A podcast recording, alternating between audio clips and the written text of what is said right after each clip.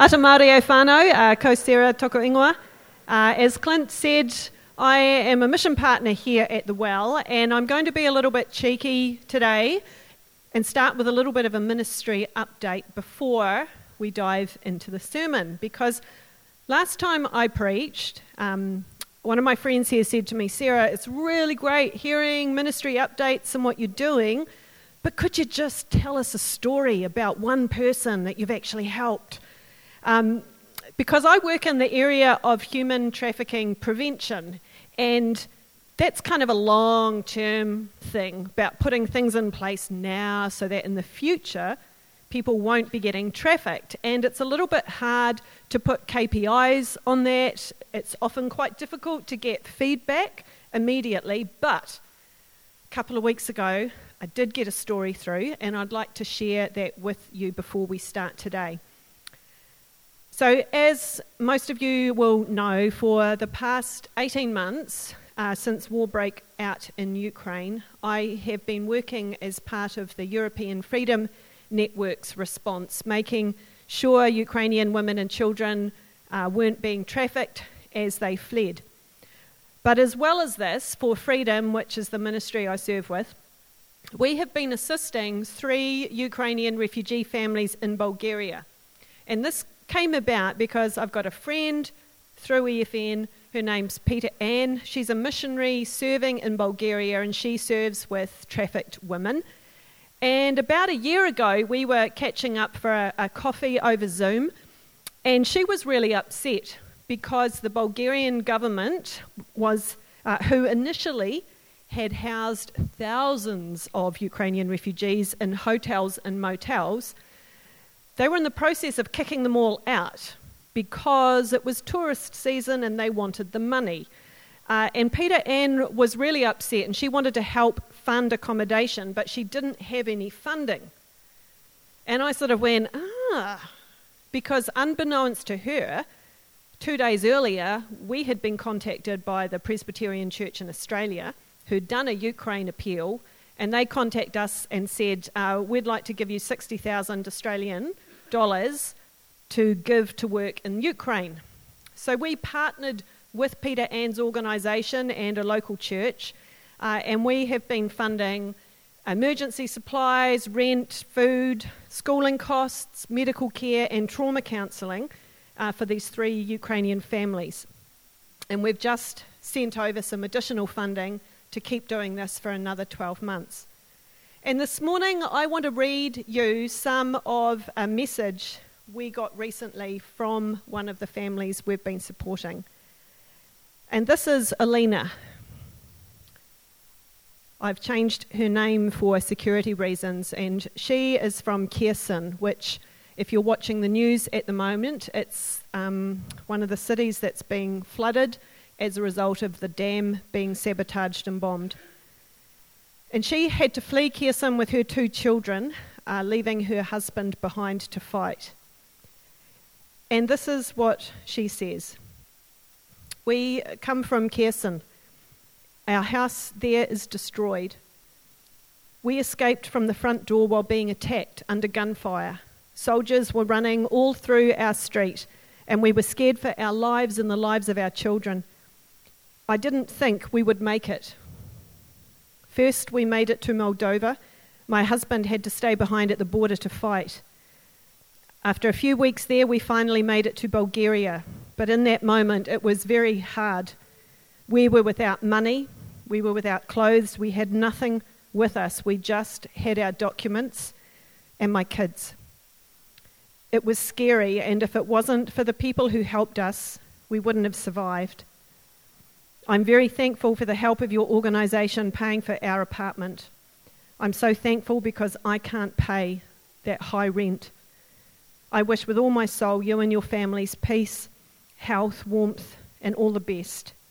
You make it possible for us to live and survive in this difficult time. And I thank you for all the help and care. So, friends, when we're watching the news with the Ukraine stuff. It's people like Alina that need our prayers and they need our care. Thank you for your support of me which enables us to do this kind of work. So we're going to jump right from that now. We'll jump right to the sermon. Very awkward segue. I couldn't think of a, a nice way to do it, so we're just going to go. Uh, so, welcome. Uh, last week, um, Clint was preaching um, from our series Embodying Renewal, and this is the last week in this series. And Clint was speaking last week about what it looks like for us to have a renewed spirit. And I'm going to continue on from what he was sharing last week because I think for us to be able to walk in the Spirit, for us to be open to the Spirit and able to listen to the Spirit, and if we're honest, to actually want to follow the leading of the Spirit, we need something else to be renewed, and that's our heart. And we're going to do that this morning through some scriptures that initially surprised me. Um, the Lord kept leading me back to the book of Ezekiel where I did discover there's some very cool stuff about the Spirit of God and what it means to have our hearts renewed and transformed by the Holy Spirit. So that's where we're going today.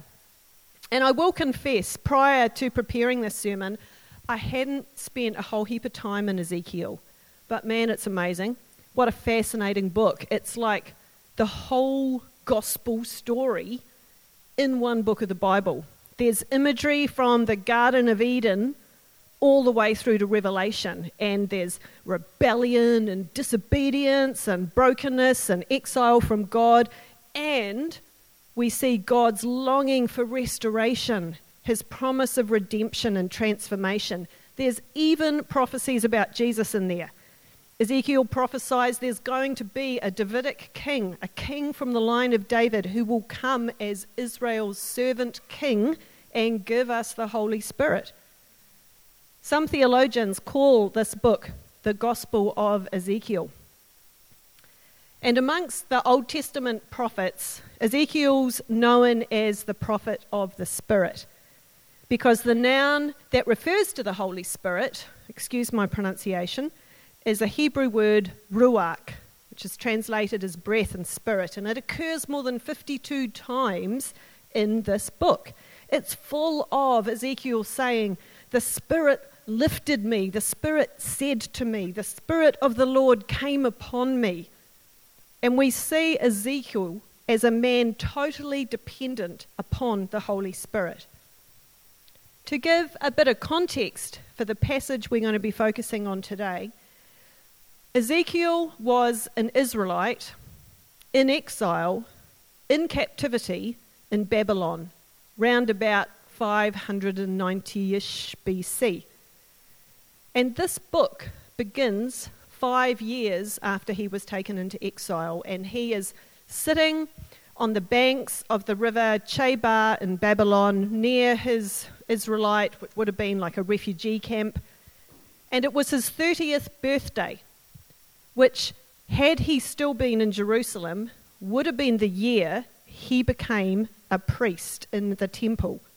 And he was sitting there feeling a bit sad, a bit sorry for himself, when all of a sudden he saw this incredible vision this massive storm cloud approaching, and inside it there were flames and four huge creatures that had four big outstretched wings each, and they had four faces. They had a human face and a mm, lion and an oxen and an eagle's face, and they had wheels that went in every direction, and upon them they were lifting up this massive throne built of precious stone, upon which he could see this figure resembling a man that he describes as being like gleaming amber, like burning flames, shining with splendor, like this glowing halo, like rainbow shining in the clouds. This was the glory of God. And when I saw it, I fell face down on the ground. And God then speaks to Ezekiel from his throne chair, and he calls him to be a prophet. He calls him to accuse Israel of breaking their covenant agreement with God by worshipping other gods and allowing injustice and violence into society. And God appoints Ezekiel to warn the people there is going to be another attack this time, both Jerusalem and the temple will be completely destroyed. Ezekiel has six massive, like quite out there visions. The best known, probably in chapter 37, the story of the valley of dry bones. And he also has multiple prophecies for Israel. In fact, the first 24 chapters are prophecies against Israel. One commentator describes them as oracles of woe, warning Israel of the consequence of their sin and what will come if they don't stop worshipping other gods, being disobedient and rebellious. But even here, in the middle of these oracles of woe, we see the Lord's promise to renew Israel's heart and his promise of restoration. Ezekiel 11, verse 17 I, the sovereign Lord, will gather you back from the nations where you've been scattered, and I will give you the land of Israel once again. When the people return to their homeland, they will remove every trace of their vile images and detestable idols, and I will give them singleness of heart and put a new spirit within them. I will take away their stony, stubborn heart and give them a tender, responsive heart so they will obey my decrees and regulations, and they will truly be my people, and I will be their God. And then he says again a few chapters later in Ezekiel 18 Put all your rebellion behind you and find yourselves a new heart and a new spirit. Chapters 25 to 32, more prophecies of doom, but this time they're against Israel's neighbours. And then in chapter 33, things change. And we start to see incredible prophecies and visions of hope and salvation and God's plan for redemption and transformation through the renewing of hearts and the sending of the Spirit. In chapter 33, Ezekiel is met by a refugee who gives the report that Babylon has attacked Jerusalem the city has fallen and the temple of God has been completely destroyed. They are distraught. But even in the midst of such bleakness and despair, God speaks hope. He promises he'll raise up a new David, the future Messiah for a new Israel. And we learn in chapter 36 this new Israel is going to be a transformed people. God is going to deal with the heart of their sin and rebellion by giving them new hearts that will love and obey God, hearts filled with the Spirit of God. So today we're going to be looking at some verses from Ezekiel 36, verses 24 to 27, where God says, for I will gather you up from all the nations and bring you home again to your land. And then I will sprinkle clean water on you, and you will be clean. Your filth will be washed away, and you will no longer worship idols. And I will give you a new heart, and I will give you a new spirit. I will take out your stony, stubborn heart and give you a tender, responsive heart and I will put my spirit in you, so you will follow my decrees and be careful to obey my regulations. The word of God for the people of God. Thanks be to God. Now, when Ezekiel first gave this prophecy, Israel was practically desolate. Jerusalem had been completely destroyed, her people exiled. But in the midst of this desolation and despair and complete hopelessness, God promised not only to bring back his people from captivity, but to completely restore them. Not because of anything they had done, but because of his goodness and his grace and who he is.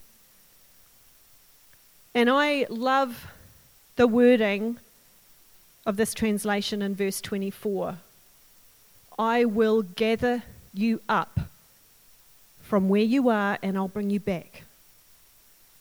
To me, that just is such a deeply personal action. Because when we gather things up, what are we doing? Like if we gather up the laundry, the washing, or we're gathering up our kids' toys, what are we doing? We're gathering them up in our arms and we're holding it close and then we're putting them in their rightful place. And that's God's promise to Israel. No matter what you've done, no matter how far you've strayed, I love you, I've got you, I'm gathering you up, and I'm bringing you back. And I also love in this passage the number of times God promises, I will do this. I will gather you. I will sprinkle clean water on you. I will give you a new heart. I will put a new spirit in you. It's not you will do it. It's God saying, I will do this. Israel had been worshipping other gods. There was lots of injustice, violence, horrific sinful behavior going on. And God's not saying to them, man, you guys have stuffed up. You can come back, but first, go and clean your act up. First, get your heart right. Show me how well you're going to obey me, and then you can come back. God is saying, I'll do it. I will gather you back. I will cleanse you from all filth and everything you've done. I will give you a new heart. I will put my spirit in you. And then to make the point, he says it again I will remove your stony, stubborn heart, and I will give you a tender new heart. I will put my spirit in you. And this is the spiritual transformation that God promises every single one of us. It's the promise Jesus came to fulfill.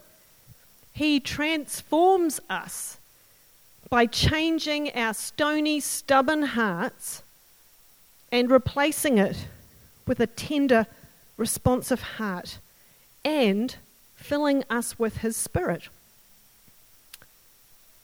This is the promise we all have in this passage. But notice the order.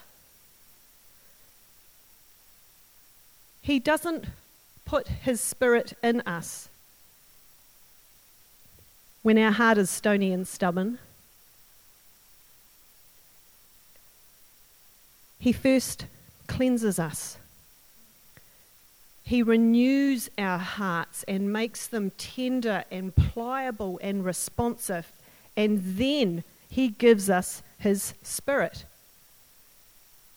And I don't know about you, church, but I want more of the Spirit in my life. And I want my heart to be transformed and changed. I don't want stony stubborn. I want tender and responsive. And yet, I, I think often we want to hang on to stony and stubborn and have the Spirit without that but that's got to come in the middle. And I think it's significant the fact that he talks twice here about the condition of our heart because it really matters to God. You know, interestingly, in the Bible, here's a fun fact for you the brain is not mentioned once. But the heart is mentioned more than 800 times. The Bible, when the Bible speaks about our heart, it's our spiritual heart, it's referring to our mind and our will and our feelings, our attitudes, our emotions. Our heart is who we are as a person, what is inside us. And every choice we make, every decision we make, every word we speak Everything we do flows out of what is in our heart. Jesus says in Luke 6:45, a good person produces good things from the treasury of a good heart. And an evil person produces evil things from the treasury of an evil heart. What you say flows from what is in your heart. And when you think about the human heart from a physical perspective, our hearts are pretty central to life, yeah? Like our entire lives are dep- dependent upon the fact we have to have a healthy beating heart. If our physical heart is hard and immovable and it's not tender and it doesn't respond or move or beat or pump, what happens? We're dead. And as our physical heart is central to life and us living well, our spiritual heart is also central to every aspect of life. And if our spiritual heart isn't tender and responsive to the leading of the Spirit, if, if our spiritual heart is stony and stubborn and hard, then there's not going to be any life coming out of us either. We're going to be spiritually pretty much dead. And it's not like our physical heart, where if that starts to clog up, we can do things and improve its condition by eating and drinking better, or reducing stress, or exercising more. When it's our spiritual heart, nothing we can do can change our heart from stony to tender. Only God can do that. But we have to be willing for Him to do it. And Ezekiel contrasts these two different hearts one stony and stubborn, that comes from a place of sin and disobedience and rebellion, and the other tender and responsive that comes from God. And I just want to have a look at these two hearts that Ezekiel refers to. And the first one is the stony heart, like that one. This was the heart that Israelites had because they worshipped other gods. They allowed injustice and violence as a part of our lives. I find that a bit convicting when you think about our world that we live in. The Israelites were disobedient, they were rebellious, they were doing things their own way, and as a result, their hearts grew hard. And there's no avoiding the fact that the cause of a stony, stubborn heart is sin. Now, you can call it big sin, little sin, however you think of sin. We all sin. There's no escaping it. And sin really is doing things our way, not God's way. It's trusting or acting on what we think or what we feel instead of trusting God and acting on His truth. Every time we know what God wants us to do and what we should do, but we still choose to go our own way instead, that's sin. And I think most often the cause of our hardening and becoming like this is because of sinful attitudes and thoughts, the stuff that's going on inside that often creeps in little by little until we're not even aware we're doing it and we're not even aware of how hard our heart has become. We might have a stony heart because of pride. You know, like when we give credit to ourselves instead of acknowledging God when we focus too much on ourselves, not just about how great we are or how great we've done something, but also when we focus uh, on our negative points or how much we suck at something or, gosh, I wish I'd done that different. We're still focusing on ourselves, not on God. Pride fuels our need to have to control things because we think we're the only ones that can do it, and if we're not controlling it and making sure things happen, it's not going to happen. You know, it causes us to trust ourselves when we should be trusting God. We might have a stony heart because we are unrepentant. Romans 2, verse 5 says, Because you are stubborn and refuse to turn from your sin, you're storing up terrible punishment for yourself. Now, no, no one is perfect. We all sin. Yeah? Is it just me? Hope not. Well, I'll talk to myself. we all sin. You know, we all have stuff in our actions, our behaviours, our thoughts, our heart. It's how we were made. Like Clint talked about this, this last week. We are sinful people. But when we make excuses for our sin, and when we just keep on doing it, our heart becomes hard. And the key to our hearts being renewed and being made tender and able to hear and able to respond to the Spirit is repentance. And I was saying to Clint, I don't think I've actually preached a sermon about sin and repentance, but this is, this is what it's about. You know, there's no getting away from the fact. Sin and wrong attitudes and looking away from God causes our hearts to harden. And we need to repent. And that just means we need to change direction. Doesn't mean we have to, you know, beat ourselves up about how bad we are.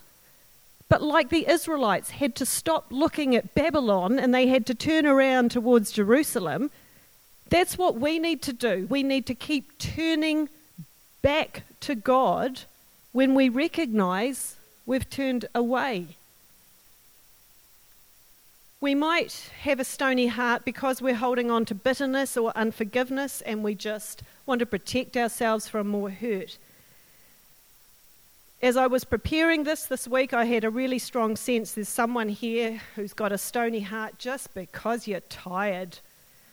Tired of it all and exhausted with the struggle and just feeling overwhelmed. We might have a stony heart because it's just been too much grief and too much pain and too much trauma. Because stony hearted people are not bad people, they are broken people. Usually, because something's happened somewhere in the past that's made them broken hearted. Perhaps they risked vulnerability or trust or a relationship and ended up getting hurt betrayed, rejected, and sometimes people protect themselves by saying, I'm never going to let anything like that happen to me again. And when we do that, hardness starts to set in. And they stop being vulnerable and become untrusting and isolated. And this can happen even if they seem to remain relational with others because it's what's happening inside.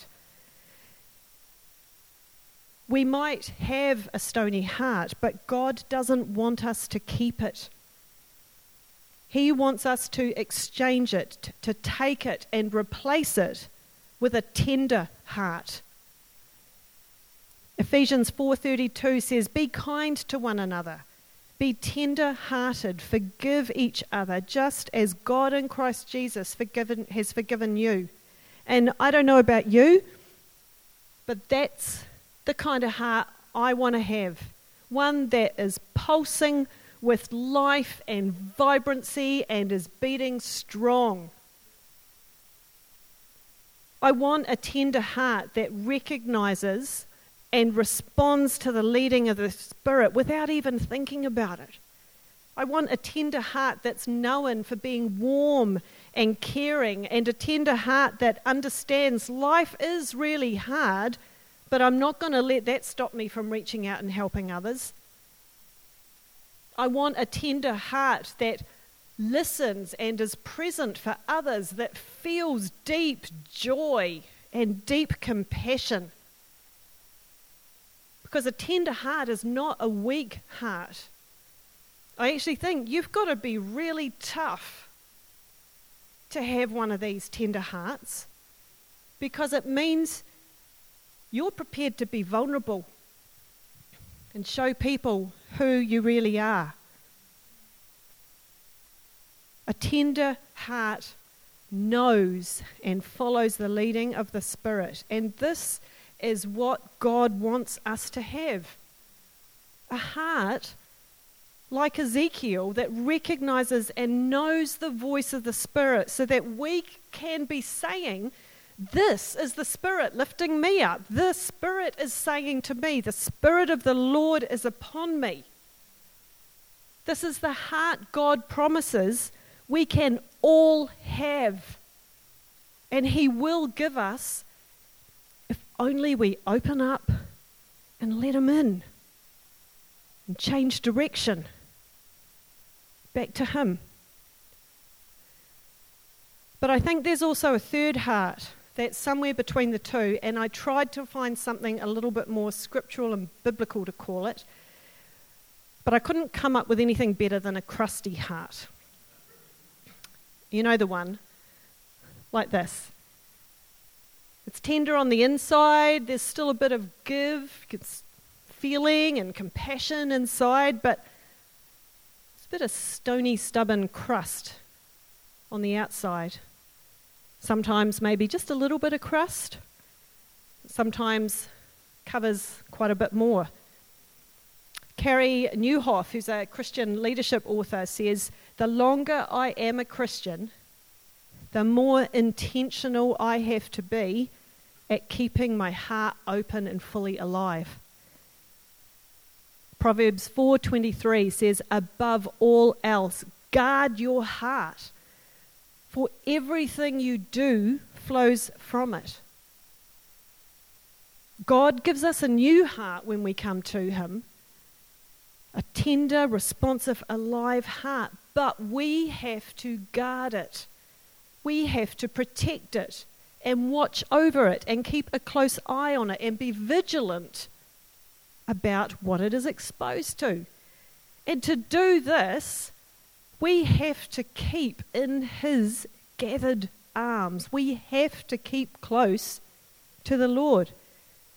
Because the minute we turn away, you can start to feel the crustiness hardening on the outside of your heart. Well, I can. And it's when we turn back, it's when we repent, we ask Him again, Will you come and do what you've promised? Will you come and make us new? Because it's so easy, without us even being aware, for these little crusty bits to start coating the outside of our heart. We have to be vigilant. And I think it's important to learn and recognize within you the signs that let you know the crust is starting to harden. Nieuwhof suggests things like this You don't really celebrate, but you don't really cry either. You stop genuinely caring as much as you used to. What's supposed to be meaningful and enjoyable just feels mechanical, like a duty. Passion and joy, hard to come by. You become cynical and no longer think the best about people. You choose just to keep a bit of distance, which is good because it means you don't feel pain and hurt, but it means in the process you lose your ability to empathize. You stop looking for what's good in people and in situations. You take offense and go over and over it. And I could add many, many things to this list because this is where I hang. And I know my heart gets crusty when I recognize I'm getting annoyed and I'm taking offense way more easily than usual. I notice my heart's getting crusty when I'm aware that I'm actually swearing more than usual. And to be honest, I just feel I just want to hit the timeout button and have a break. And I had a, a, um, a season like this a couple of months ago. I had a crazy busy start to my year. And even though I was busy doing the Lord's work, I turned and I focused on getting the work done and not on Him and I got crusty. And I just got to a stage, sort of end of March, middle of March, and I was like, oh, I don't want to stop doing this, but I'm tired. I just want a break. I'm not enjoying it. I just want some time out. Someone criticized me for something, and oh my goodness, the way I went on about it, you would have thought it was the end of the world.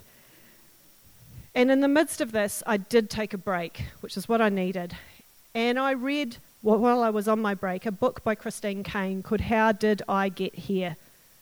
That resonated with me because she was talking about getting to that place of losing your spark and your joy and your passion for what God's called us to and just wanting a break.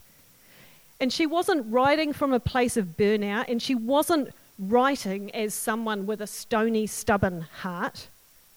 She was writing it with a crusty heart, recognizing the reason for the crustiness, this hardness that was creeping in, was she'd allowed the difficulties and the stress and the uncertainties of the pandemic and global lockdowns and the complete upheaval to life we have all experienced over the last three years, she recognized that had just worn her down. She wanted a break. She wanted to hit time out. And she recognized it was causing her heart to harden. And like Nieuwhof, she also said, the longer I am a follower of Jesus, the more intentional I have to be at guarding my heart and keeping it open to Him. So, friends, as we close this morning, you know the question I'm going to ask How's your heart? If you recognize your heart as stony and stubborn, if your heart is tired or broken, or you recognize pride or unrepentance or bitterness or grief or unforgiveness or just wrong attitudes and stuff going on that have taken hold, if you know, actually, I just much prefer doing things my own way and not worrying about God, and if you recognize perhaps that your heart is getting a bit of a crusty shell on it. You've got to know the promises that God made Israel are promises He's making to us today and He's making to you. He is promising you. Just turn around and I will gather you up. I will sprinkle clean water on you, and you'll be clean, and your filth, all that crustiness, I'll wash it away.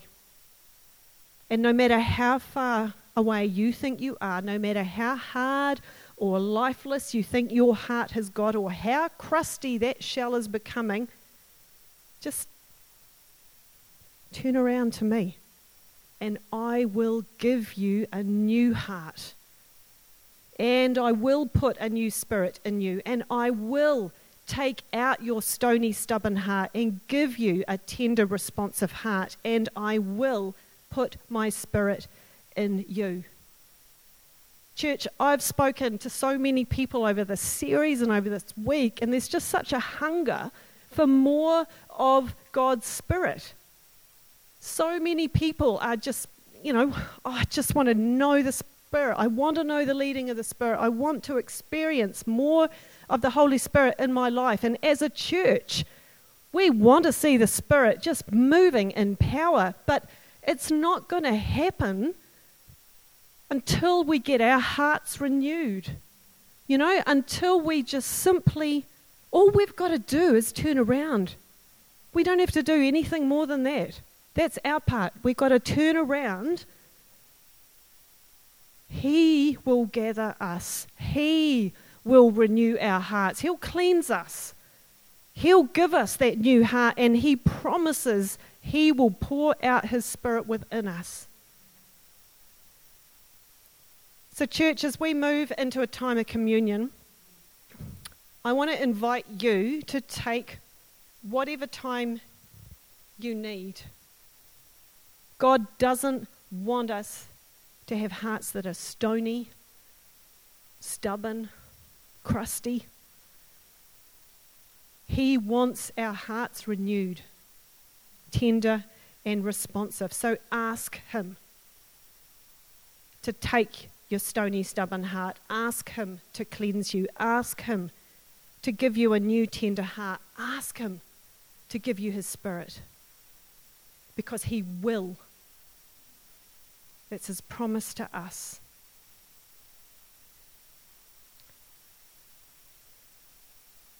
I want to just close by praying from um, Psalm 51. So I just invite you to join with me. Create in me a clean heart, oh God, and renew a right spirit within Create in me a clean heart, oh God and renew a right spirit within me.